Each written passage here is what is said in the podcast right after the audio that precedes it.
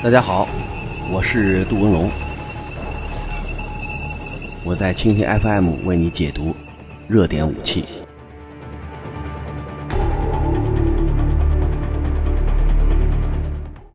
大家好，一天一种武器，一天一个视角，我是杜文龙，我在蜻蜓 FM 为你解读新闻中的武器。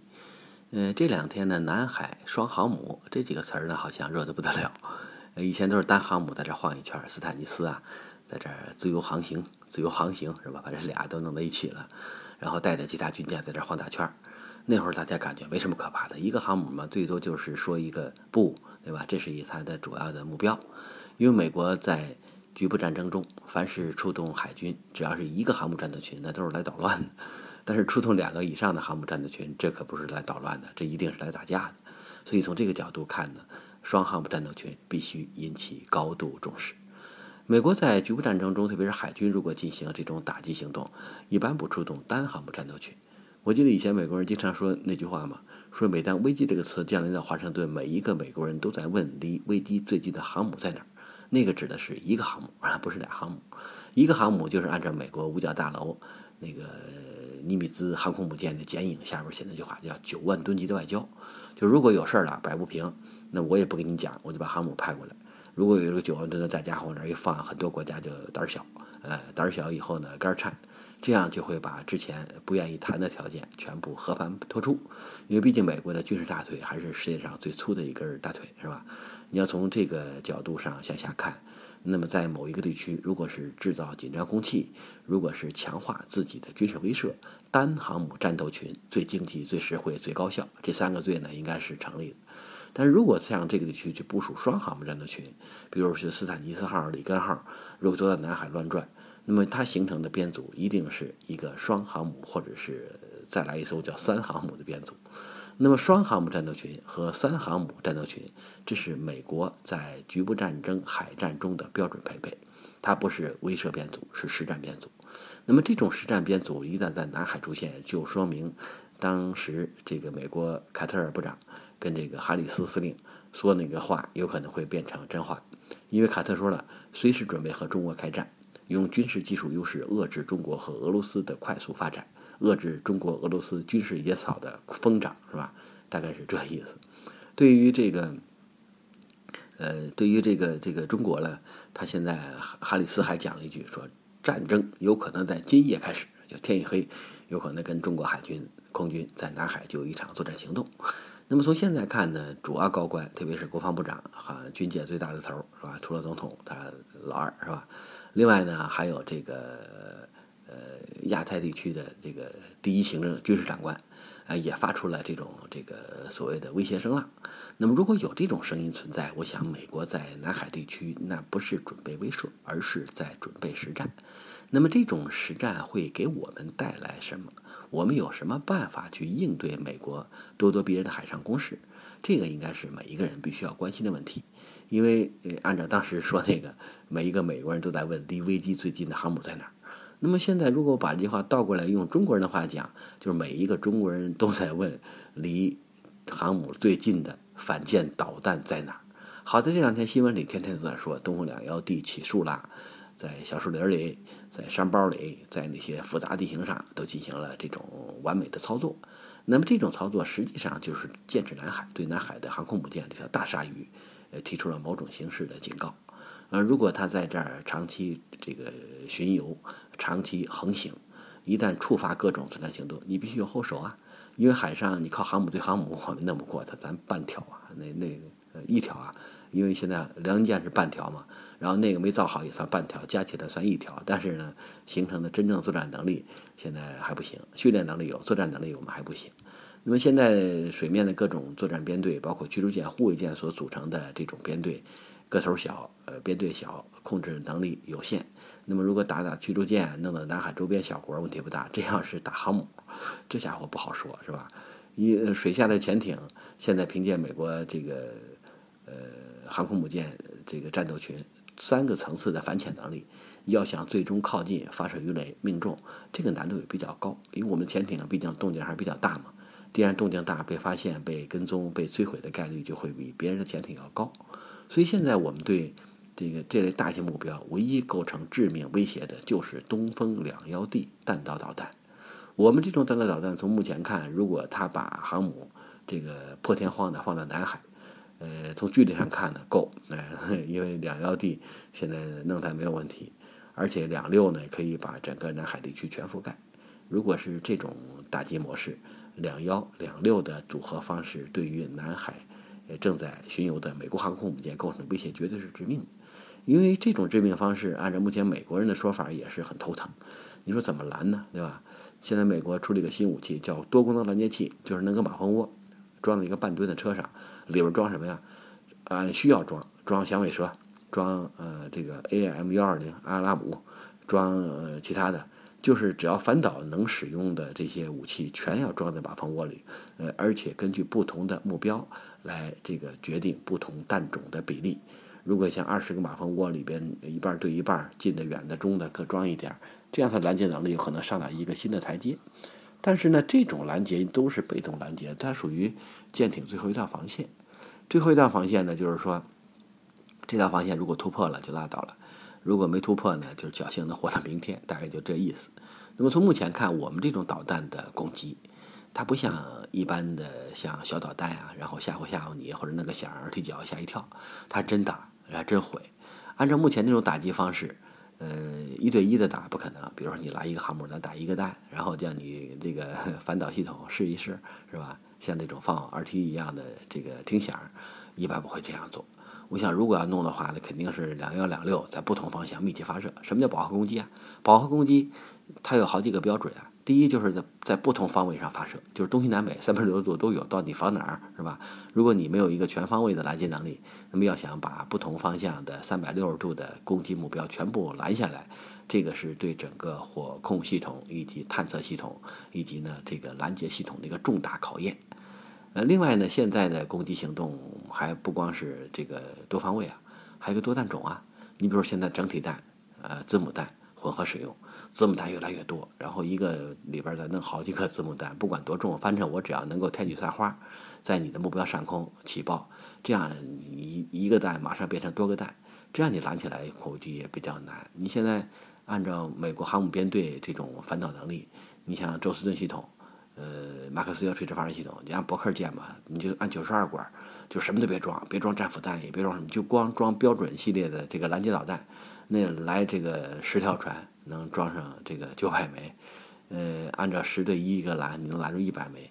那干脆是打航母，他就打那么一百个弹吗？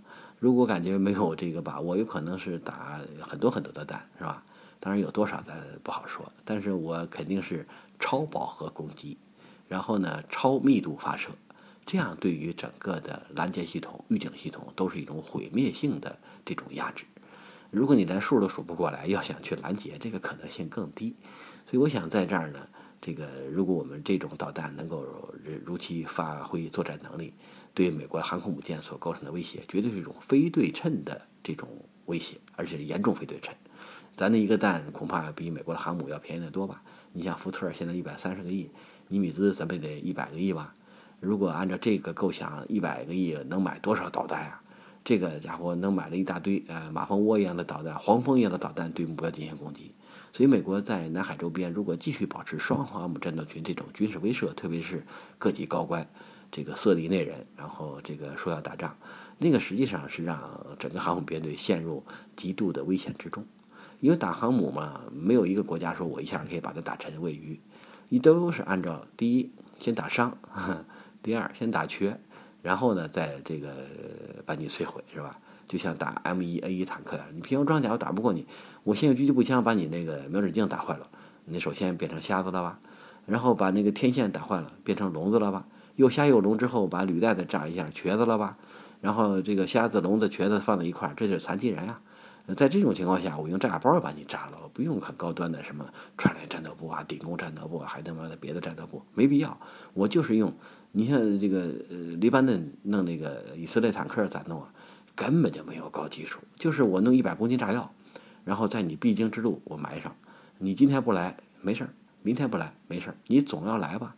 只要来我就点火，点了火以后，这一百公斤炸药是把哎把那梅卡瓦四全是颠个个儿过来，是吧？所以，如果能够把航母打瞎、打瘸、打聋。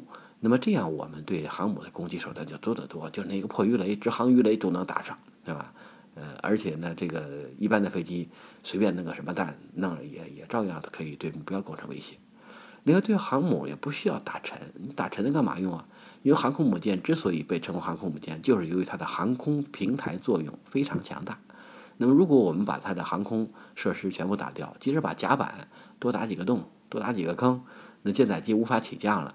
那么再多的舰载机放肚子里，它也会这个薄皮大馅的烂在肚子里，不会发挥任何作用。而如果是已经起飞的，那就根本就无法回收。我想最好的时机，太好了，找着一个机会，都起飞了吧？好，都起飞了，我就打。然后这个打上几个洞，所有的飞机无法降落。那么去哪儿啊？要不去周边基地，是吧？要不去海里边？那么只有这么几个选择。那周边基地谁能这个呃一下降这么多飞机？再说那些基地也都在导弹的控制范围之内。也很有可能是鸡飞弹打，是吧？机也飞了，弹也打了，什么都没了。那倒着说，弹打才鸡飞的是吧？无论怎么说吧，呃，这种反航母作战能力的确能够构成很强的威慑。我想，这个航空母舰现在在南海周边这个晃圈儿，的确不是一件太好的事儿。因为在这个地方，美国你说给菲律宾壮胆嘛？那菲律宾本来就没胆儿，这咱怎么壮也没用，还是给自己在壮胆儿，是吧？那如果通过这种危险的举动引发国会的重大担忧，那有时候议员就会提议啊，你看，呃，好几万人坐着两个大船，在中国弹道导弹的眼皮下边，然后这个自由横行，值不值？一旦出现了擦枪走火的可能性，美国能不能够承受两艘航空母舰被中国弹道导弹击中，甚至击沉？因为只要是被击中，那这个离击沉就是一张纸的距离，因为被击中之后。